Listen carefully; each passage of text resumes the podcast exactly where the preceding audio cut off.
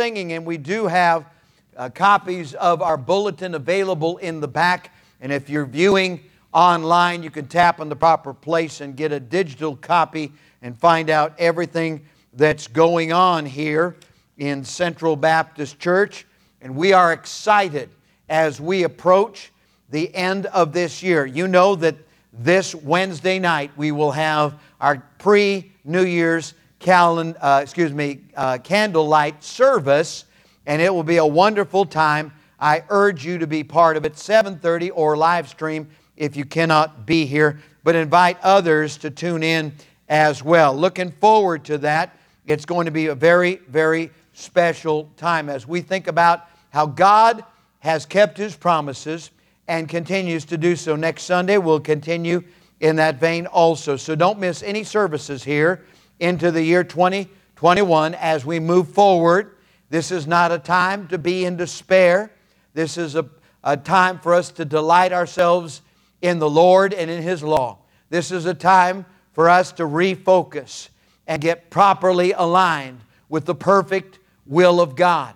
And as your pastor, I dedicate myself to that end, and I'm going to do everything I can to keep, keep the fire going, keep the fire burning, and help you to do the same thing. Praise the Lord. And I know that when all is said and done, God is going to grant us uh, wonderful, wonderful uh, times of refreshing revival because that is our only hope. It's revival or ruin.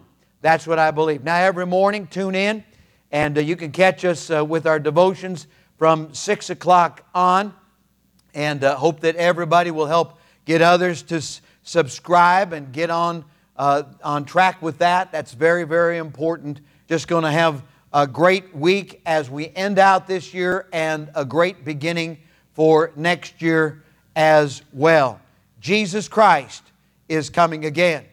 And as we see things developing around us, I know there were folks who for years would preach on the signs of the times.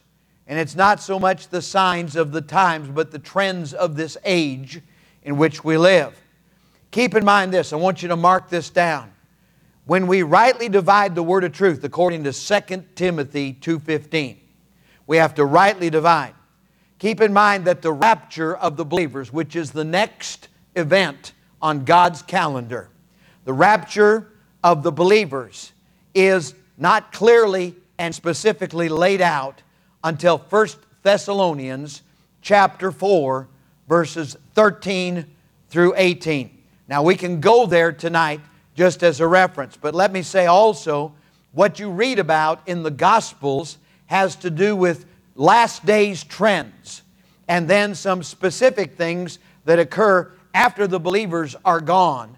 And we have what we understand from the rest of Scripture, from the book of Daniel and from other passages of Scripture, as the day of the Lord which is the tribulation, Daniel's 70th week, a time of Jacob's trouble. It's known by a number of different names, but it's, it's a series of plagues and events as the world has never seen when the wrath of the Lamb will be poured out.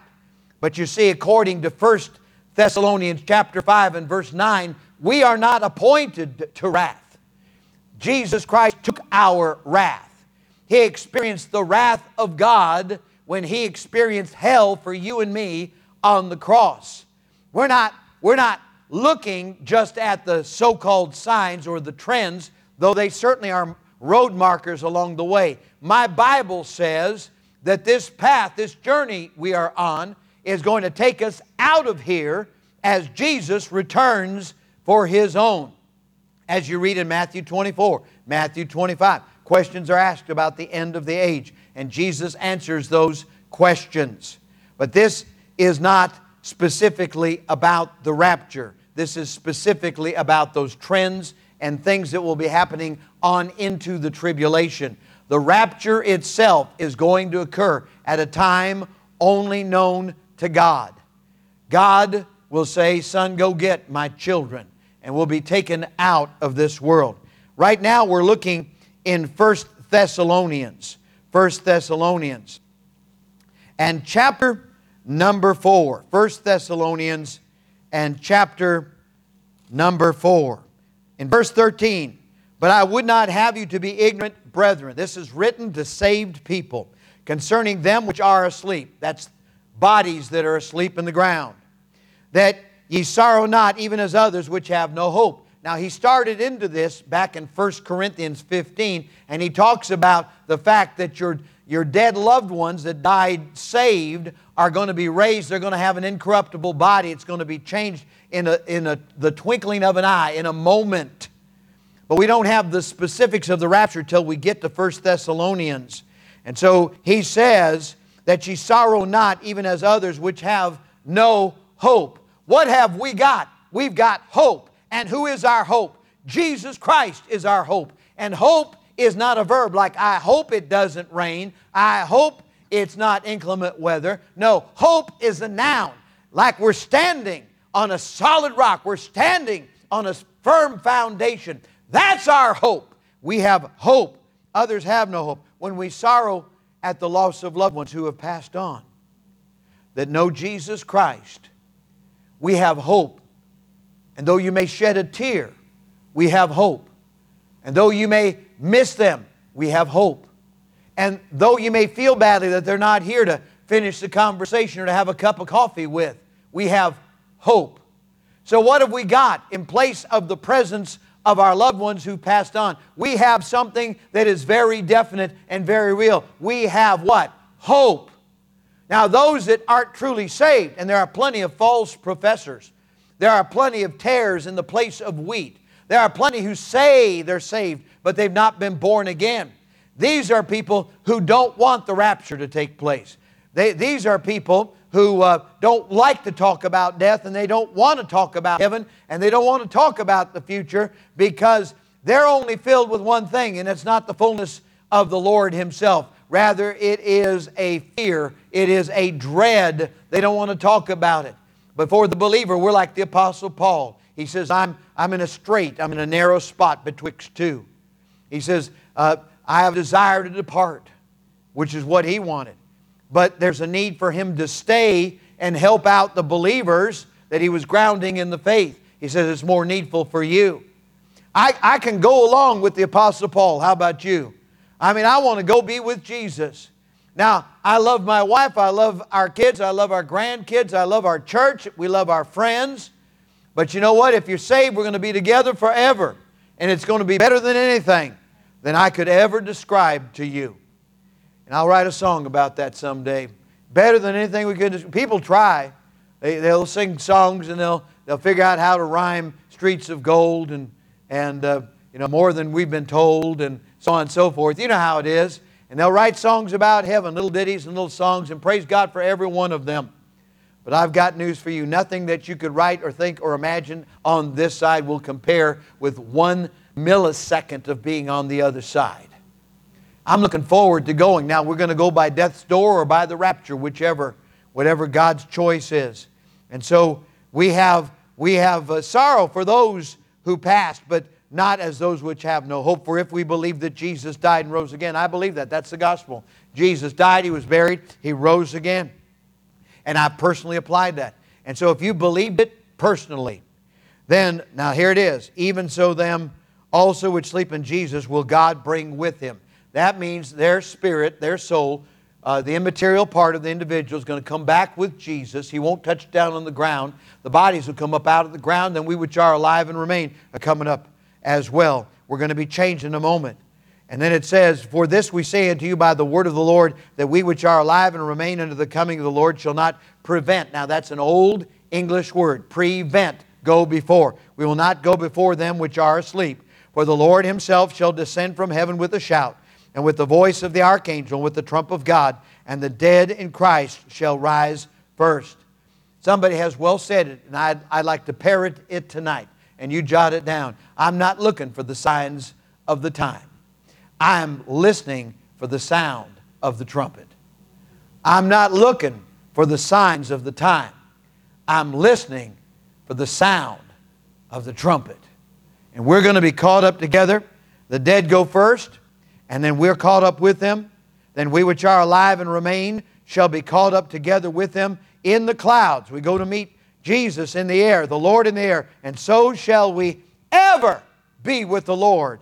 Wherefore, comfort one another with these words. That's a passage of Scripture which is about what? Comfort. What we read about back in, uh, in the Gospels had to do with preparedness. We need to be watching and waiting, as it says in Titus, and as it says in the Gospels, and as it says elsewhere in the Scripture, because Jesus is coming. He's coming, and He's coming soon. Father, I pray you'll fill me now with the Holy Spirit and help me as I try to make these scriptures clear and as we, as we uh, look at them side by side. Lord, help us to get a clear picture, we pray in Jesus' name. Amen. Why on earth would God save us and leave us here? Why on earth would, would God give us a heavenly home and not give us the keys to it right now? Why on earth would God make us brand new creatures in Christ and leave us in a hostile world? He's promised to never leave us nor forsake us. Hebrews chapter 13 and verse number 8. We, we talked about that this morning. Jesus Christ the same yesterday, today, and forever. He's, he's not changed at all. So we understand that He's left us, and we are now ambassadors for Christ. We're representatives of the Lord Jesus Christ. In Colossians chapter 3, Colossians chapter 3. I'm going to be all over the Bible today, so mark it down. Book of Colossians, chapter 3.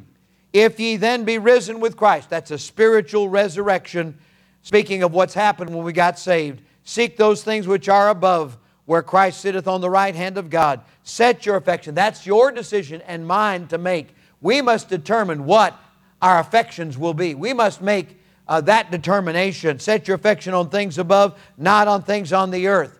To set our affection on things of the earth is to be worldly minded. And there is no greater conflict than a born again believer having affection set on the things of this earth, what they can accumulate, what they can, what they can have, their five senses being satisfied. But one of these days, we're going to be suddenly taken out. If our, if our lamps aren't trimmed and burning, if we don't have oil in them, if we're not prepared, listen, what a terrible thing it would be to not invest what God wants us to invest spiritually and he comes back and Jesus says, Come on now, it's time to go. He said, Well, I haven't had enough time. I want more time. I want more time. That's one thing that nobody's going to have more of. When Jesus returns, that's it. It's all over at that point.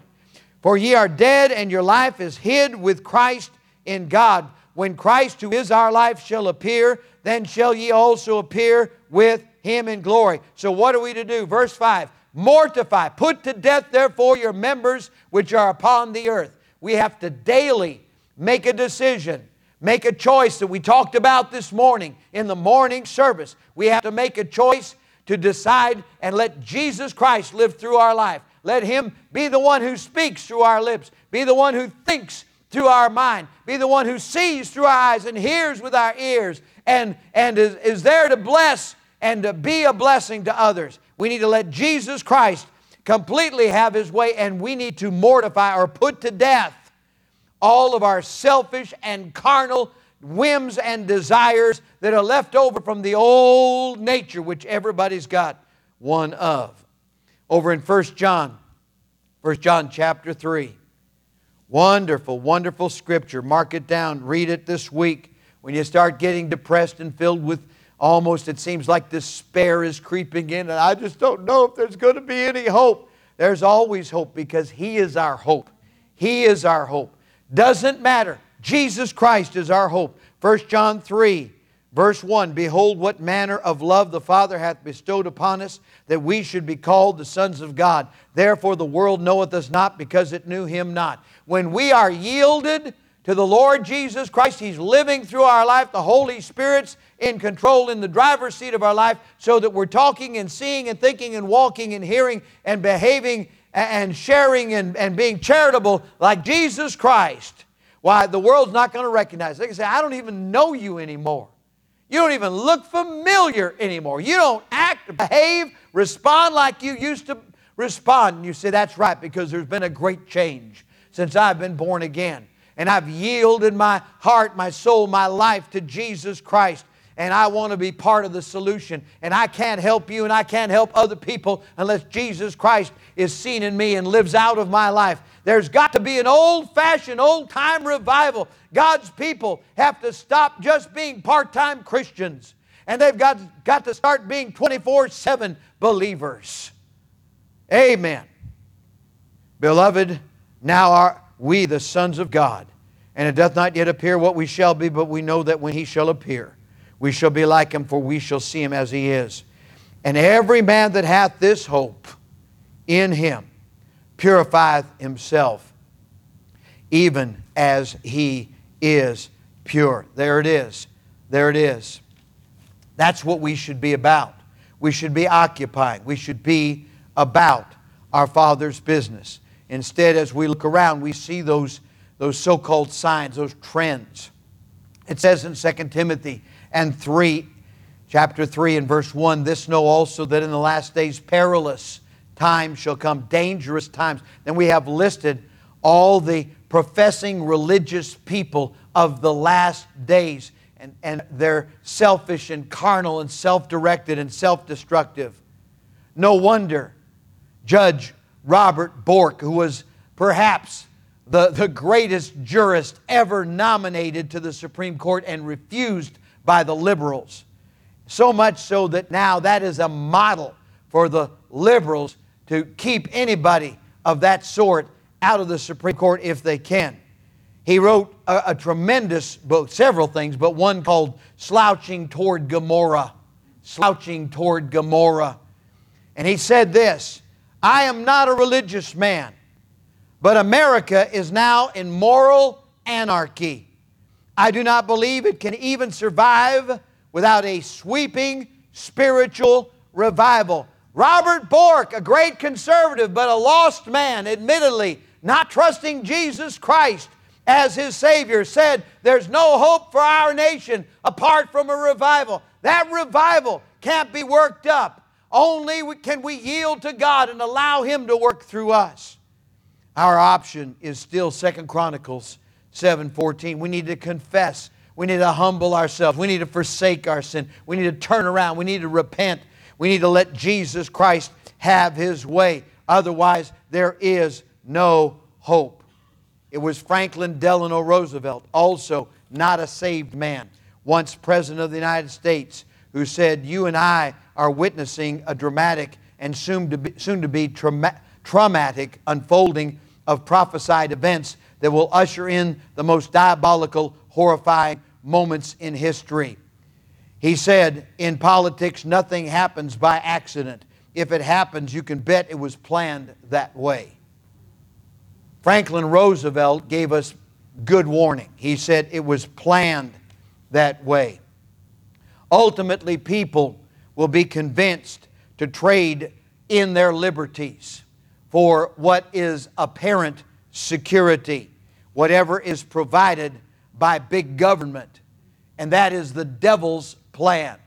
You say, oh, that's, that's just real good. I mean, that's kind of like Christianity, you know, providing for the poor. There are some folks right now, all they're doing is waiting for their check.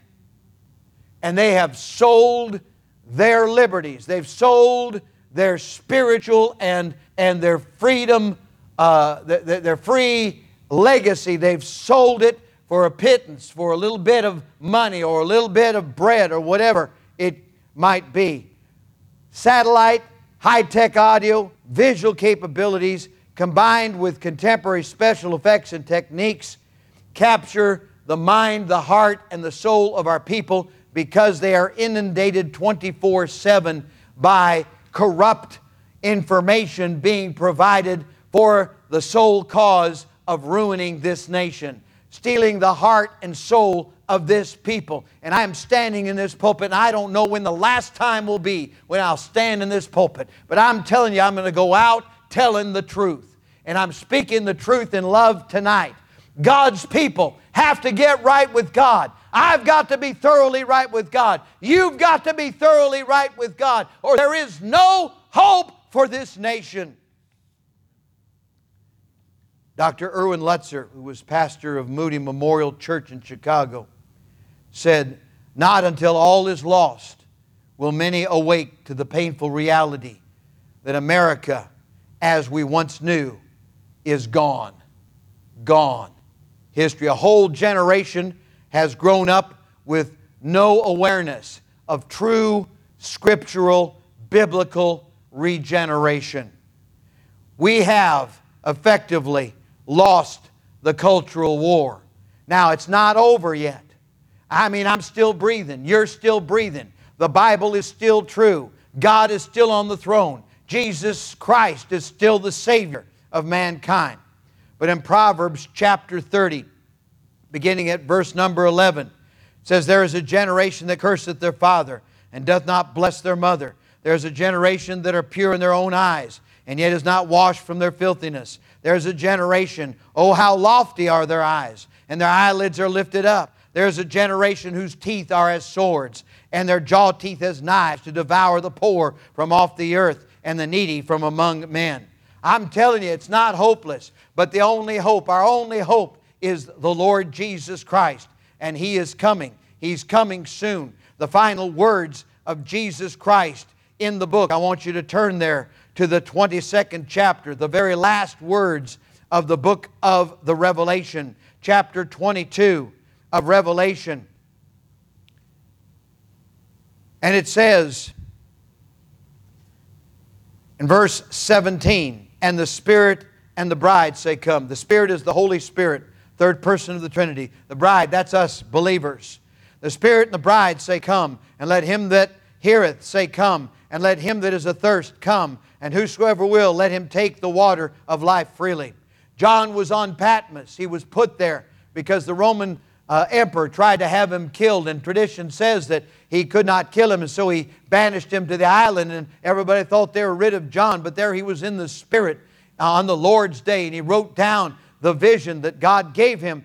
And uh, before it was all done, I mean, after all the plagues and after the battles and after everything, when the smoke finally cleared, the Holy Spirit said, John, you're not through yet. You got to tell him one last time. The Spirit and the bride say, Come. There's still an opportunity to be saved. You got a pulse, you're still alive. There's still a chance for this nation. There's still a chance for this whole world. People can still come to God through Jesus Christ. I testify Eh, unto every man that heareth the words of the prophecy of this book. If any man shall add unto these things, God shall add unto him the plagues that are written in this book. You can't take one jot or tittle out of the Word of God, not dotting one I or crossing one T. Every single word is inspired, every single word is preserved. That's where the power is. That's where the authority is. And there are precious few who are standing up and saying, We're going to be people of this book. We're not going to add to it. We're not going to take from it. Don't you dare add to it. Don't you change any words. This book is not to be changed. It changes me. It changes you, but we don't change it. And if any man shall take away from the words of the book of this prophecy, God shall take away his part out of the book of life and out of the holy city and from the things which are written in this book. Now here it is. Fasten your seatbelts. Here it is. Verse 20 He which testifieth these things saith, Surely I come quickly. Last words. Surely I come quickly. Amen. There it is. Exclamation point. There it is. I come quickly. Now, Jesus Christ was not saying that he was going to come back in a short space of time from when Revelation was written. We know from history that that's just not true. I know that the Bible is true, but Jesus didn't come back immediately, and so that's not what he meant. No, what he meant was when he comes, it will be so fast, so swift. When he comes, there'll be no chance for people who are not what? Matthew chapter 24, chapter 25. Those who are not prepared, those who are not ready, those who are not watching, those who are not waiting, those who are not longing and looking and loving the coming of our Savior Jesus Christ.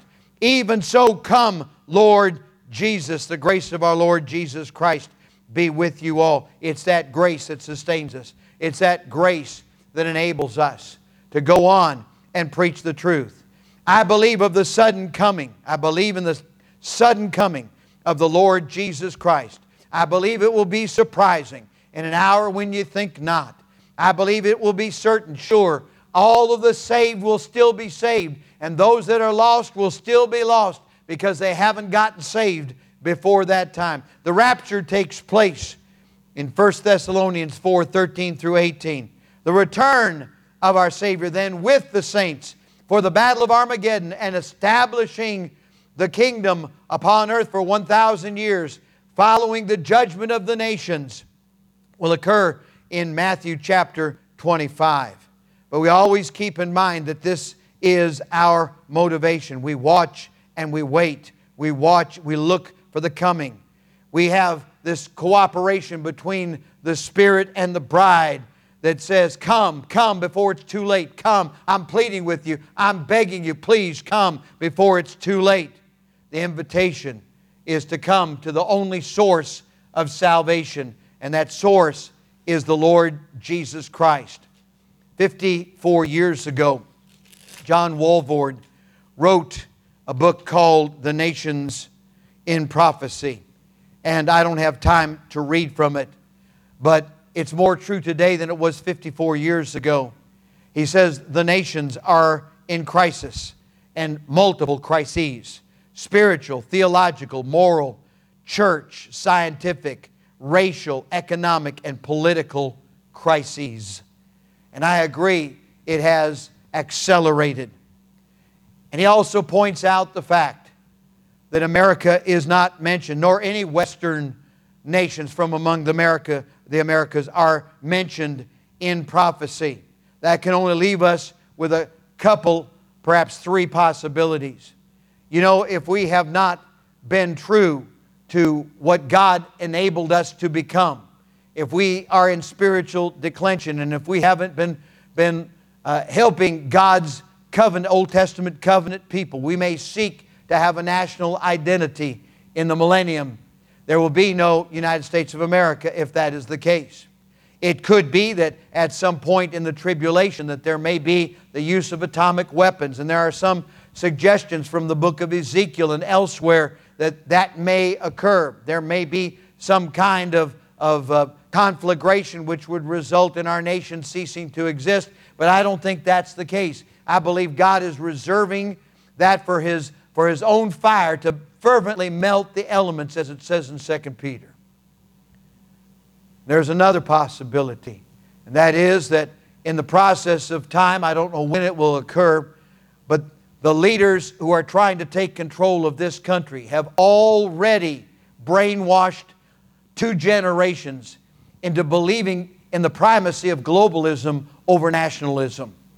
They believe it's more important for us to be citizens of the world than it is for us to be God fearing, born again patriots in the United States of America. And because of that, it may be that America will just be a minor state, a minor player, not a major role player in the future. It may be that we'll just be part of a great big global sphere. Who knows? I'm not sure how it is. But I don't want you to lose hope. Just because we don't have any mention of the United States of America in prophecy is not time for us to panic. It's time for us to be true to the world, to the, to the Word of God and to the Lord Jesus Christ because Jesus is coming again. The word rapture is not to be found in the English Bible, but the teaching is. We're taught that Jesus will return with a shout. The voice of the archangel, the trump of God will sound. And there'll be a split second and we'll be gone. There'll be confusion on the earth. After the rapture, there is that period of time that I've referred to already, known as the tribulation. Perhaps hundreds of thousands or even millions of blood washed saints will be translated and will be gone. We'll, we'll be in our new transformed bodies. We'll be brand new like Jesus Christ's body. And folks will be on earth and they'll be suffering, left behind in the day of the Lord to experience those horrible indescribable plagues, as much as a major portion of mankind will not survive all the different things that are going to occur as we read in the book of the Revelation. It is as been, it has been referred to as a time of trouble. It's divided into three eras, I believe. The first era, approximately three and a half years. And of course, that is a time of relative peace. The Antichrist will appear on the scene. The Antichrist will have a mock peace with the Old Testament covenant people of God, Israel, but then he will, he will break that covenant. And then we have a brief period of a few weeks, and then the end of the tribulation, known as the Great Tribulation, being the remainder of the seven years, Daniel's 70th week. This powerful, devil inspired leader, the Antichrist, is going to rise. Some think out of the old, reorganized uh, Roman Empire, the Holy Roman Empire, which was neither holy nor Roman, but anyway, uh, perhaps a European confederation. But with the shift these days to Islam, some believe maybe out of the Islam world, the world of Muhammad, and it's very possible because uh, Gene our missionary, believes that, and others as well. All I know, it's going to be a terrible, terrible time. And the wrath of the Lamb will be poured out as well. And then the end of that tribulation will be the battle of Armageddon. And we will come back with the Lord. We can't be killed. We'll be in our glorified bodies and we'll be riding on horses. Don't ask me why the Bible says so and we are going to be victorious. But the blood is going to be in the valley of Jezreel, and it's going to splash up to the bridles of the horses, and it will take a long time to bury the dead. Jesus Christ will bind Satan and cast him into the bottomless pit. For the thousand years, the judgment of the nations will take place. The beast and the false prophet will be cast into the lake of fire prematurely. That'll be at the beginning of the thousand years. That lake of fire is burning with brimstone. The millennium is really often mentioned in the Bible, but there are not many who have preached on it or written about the millennium. But it's a time that we read about in Daniel chapter 12. And right now we're getting ready for our place in the millennium. I know that there's got to be seven years of tribulation, the rapture and then the tribulation before there can be the millennium. But right now, as we're serving Him, as we're loving Him, as we're longing and looking for His return, we are serving Him, and our place in the millennial kingdom is being established even as we speak. We know that there'll be a period of time. I used to wonder about that. It's approximately 75 days between the time when Christ physically returns to earth and when the kingdom is actually officially ushered in. It's kind of like the period of time, the mopping up period.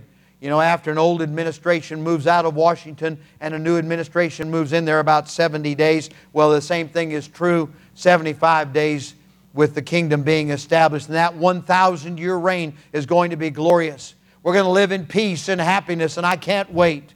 I mean, there'll be wild animals that'll be just as tame as house pets and it's going to be a wonderful time. There'll be no war. But even with all of that beauty at the end, God is going to permit Satan to be loosed for a brief period. And some of those who have not been regenerated, perhaps the children of those that come through alive and, and have these children, they may grow up living a long time and they may grow up not trusting in King Jesus and follow the, the devil in this horrible uh, rebellion that will be at the end of the thousand year millennial kingdom. I don't know when it's all going to happen. The Bible says, No man knoweth the day nor the hour. But I know we've got to get prepared. And what's going to bring it on is old fashioned Bible believers living like old fashioned Bible believers. And preachers growing a backbone and standing up and preaching. Because there are members of churches who profess to be saved that aren't even saved. And there are church members and officers in churches that aren't living like born again Christians and aren't yielding to the Spirit of God. And I've got to say that I'm not 24 7 what I ought to be. We all need an old fashioned revival.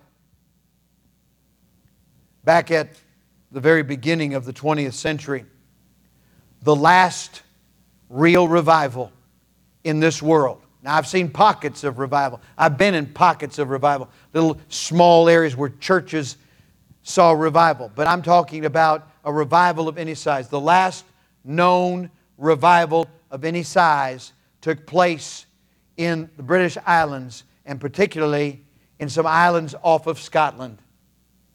And there was a preacher who was encouraged by two old ladies in their 80s. And the preacher's name was Duncan Campbell. You don't get much more Scottish than that. Duncan Campbell. And these two old ladies wanted to know if he was right with God. They wanted to make sure that he was right with God because they believed God was going to send revival. And through hard preaching, Duncan Campbell said this There are those who say we must not frighten people. I would to God that a wave of real godly fear gripped our land.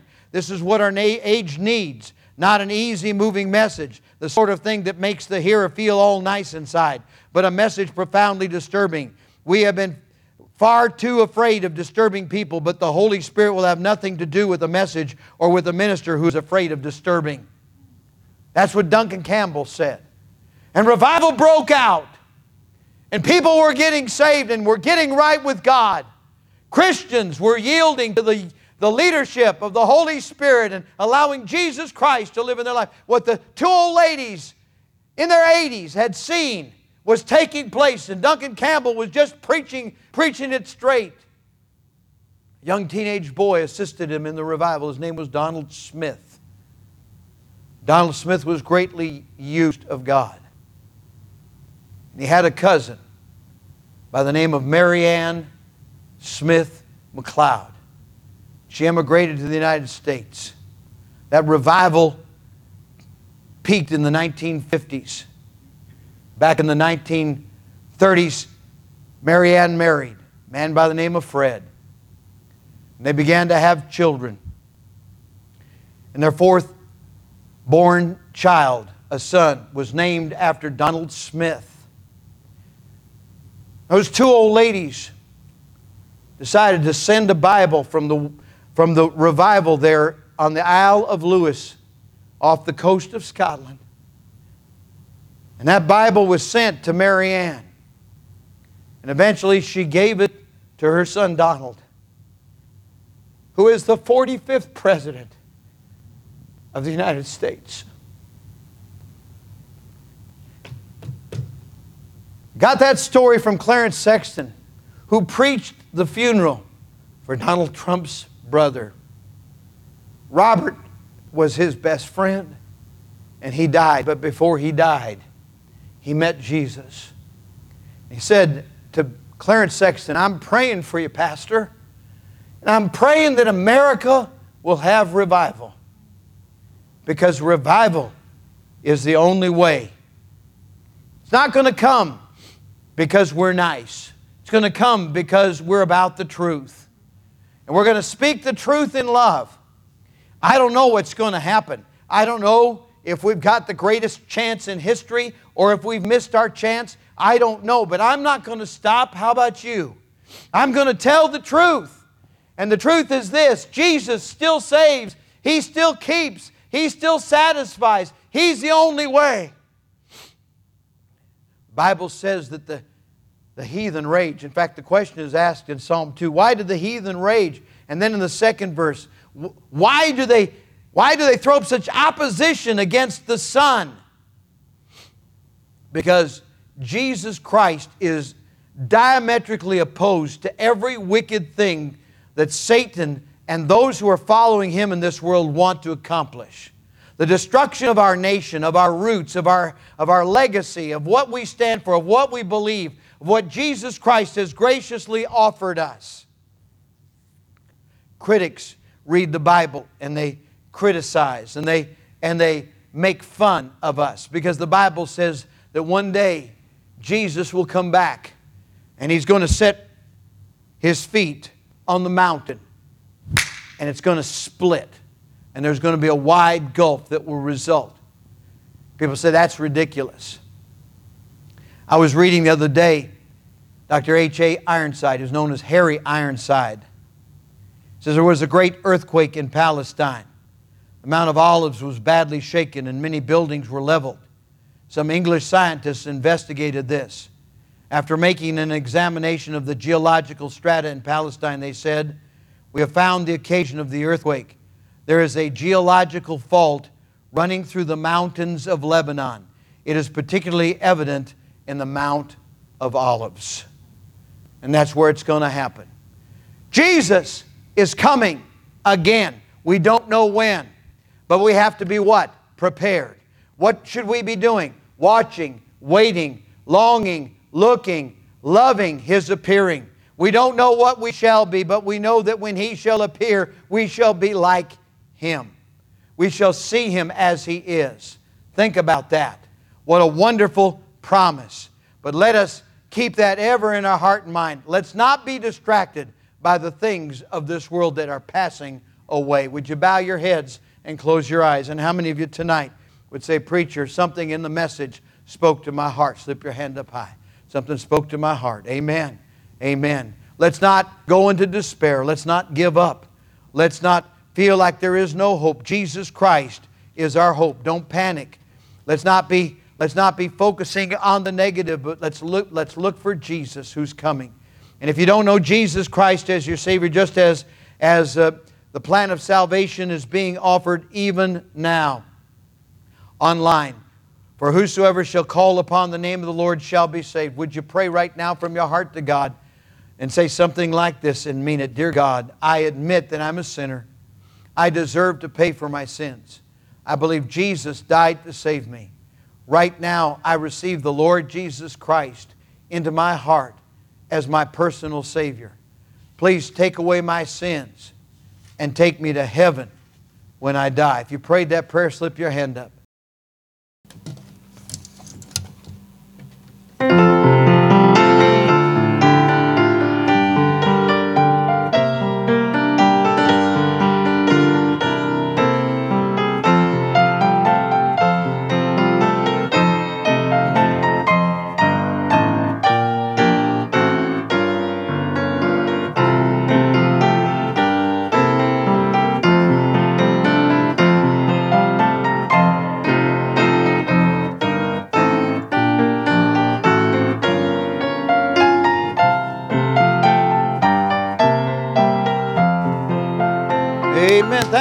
You, sweetheart. Yes, there is mercy for you.